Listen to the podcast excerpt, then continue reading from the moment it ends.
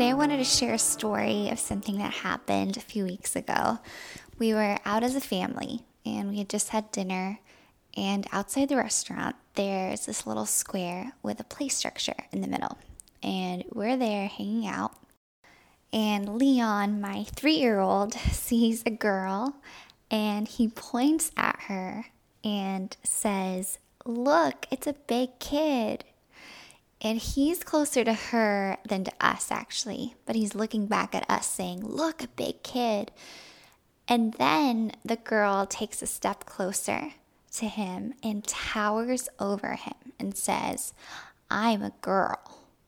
And at this point, Joseph and I look at each other like, uh-oh. And Leon starts walking back towards us, and she's following him as he's coming our way. So Leon's walking towards us, and then he looks back at her, then turns back around to us, and with a huge smile, he says, "I think she likes me." And Joseph and I just burst out laughing because we were getting the absolute opposite impression. And when he said that, when Leon said, "I think she likes me," you could tell that the girl was confused. Almost like she started to wonder, how on earth did I give him that impression? And what's even better is that Leon at this age, he frequently repeats himself, uh, sometimes like five to ten times, especially when he's a little tired. And this was in the evening, after dinner, past his bedtime. Uh, so he's definitely there. And so there he goes again. "I think she likes me. I think she likes me." He is just repeating this statement again and again and again. And meanwhile, this little girl is following him. And this was amazing to witness because they started making circles around this little play area. There was like a big structure in the middle. And what started as her, you know, just towering over him and trying to intimidate him, within a minute or two, Of, him, of her following him and him continuing to repeat, "I think she likes me," uh, it had turned into a game of tag. And the girl was smiling, chasing Leon. Leon was chasing after her. They were having so much fun.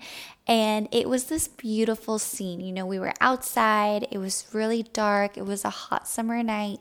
And the area we were in is surrounded by these beautiful trees that are covered in fairy lights.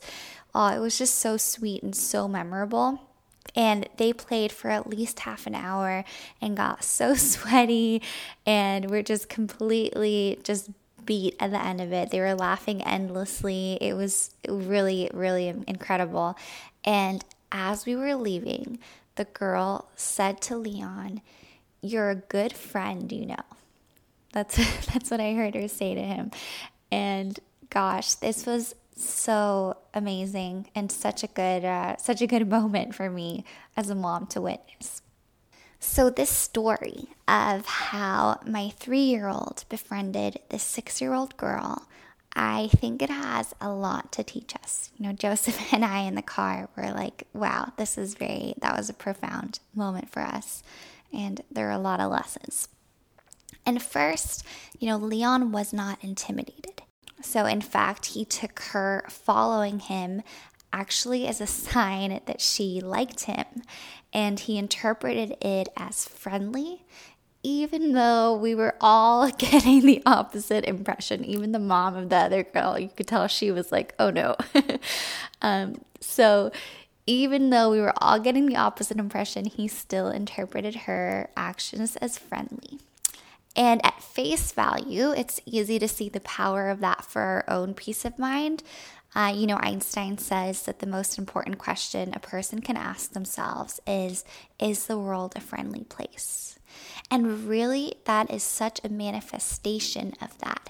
If you believe the world is a friendly place, if you're tuned into that goodness, you will interpret people as being friendly or as liking you. And even if we don't feel that all the time, Uh, you know, if, we, if we're not in the place where we're, we ourselves are tuned into that goodness all the time, we can still start our practice with that. We can still start our practice in letting go of the assumptions in real time. So uh, that's that's the first thing that came to mind. But it's not just for our peace of mind. Though that's important, it doesn't actually end there. There's actually real implications of our interpretations and our assumptions, because then we witnessed how choosing to interpret the scenario a certain way actually changed the reality. Assuming friendliness left the possibility open for the situation to change completely. So I love stories and the truths in them, but stories themselves are so powerful because they drive lessons home in a different way, and often there's so many layers to the truths that can be extracted from a story, so different truths kind of come at you different times uh, that you might be reflecting on the same story, especially if it's something in your own life that you experienced. And stories also, you know, we tend to remember them. We remember the stories a lot better than we remember, you know, just extracted truths. So uh, with that said, there were a few more things that came through that I figured I would just share in the order that they came through for me as I was reflecting. So one, you can imagine how this principle could work in the opposite way. So expecting someone not to like us and then acting in a way that supports that, maybe being a little closed, um, maybe not making direct eye contact, keeping to ourselves, or not engaging. And, you know, anything that might be said, even if it's neutral, we might interpret that as someone not liking us, and you can kind of see what happens. You know, we we close off any possibility of meaningfully connecting with another when we assume that they do not like us. And second, it's also a larger reminder of the power of befriending hostility. So actually how friendliness can diffuse really tough situations. And we can take that another level into our inner world, befriending our inner challenges, our challenging emotions, our challenging thoughts and feelings. This is befriending Mara when he shows up in our lives. So Mara shows up, and this demonstrates so beautifully how we can welcome him. Hey, I think she likes me. How amazing is that if our inner child could welcome Mara like that? That would be amazing. If we don't expect Mara to wish us harm, I think she likes me, you know, having that as our, you know, inner monologue or inner mantra. How would that change how we relate to Mara? And I do think there is actually an argument to be made for Mara liking us. You know, he keeps coming back for one, and two, he wakes us up. Turning to Mara is always in the best interest of our eventual evolvement and waking up. Uh, and at la- and last, can we embody the childlike spirit that not only expects the best in others, but trusts in that greater goodness, like we're talking about with Einstein's quote. So a spirit that hasn't yet been molded by heartbreak and betrayal. You know, there's so many things that keep us reserved that make us want to protect our hearts. And often any sign of hostility in another can bring that up, that protective mechanism. It's there for a reason, but it's not always in our best interest. Feeling like someone doesn't like us is ultimately just another layer of feeling like the world is not a friendly place. But if we intuit a benevolence underneath everything that we're experiencing and a greater goodness, we won't get so hooked by that feeling.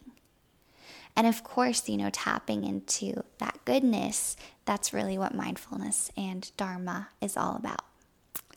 And there's a quote by Nelson Mandela, "It never hurts to see the good in someone. They often act the better because of it." So we won't always be able to shift a situation by how we show up. But if we show up assuming friendliness, we do leave the door open for that possibility. And I think that is incredibly powerful. And I have Leon to thank for, for teaching me that.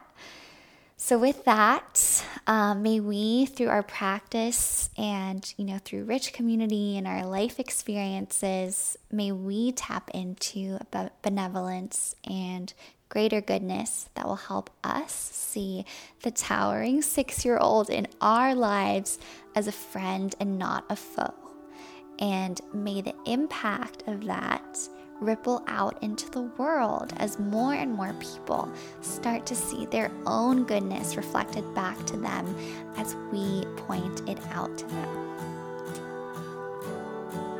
I hope this story inspired you as much as it inspired Joseph and I, and I hope that you have a great start to your week.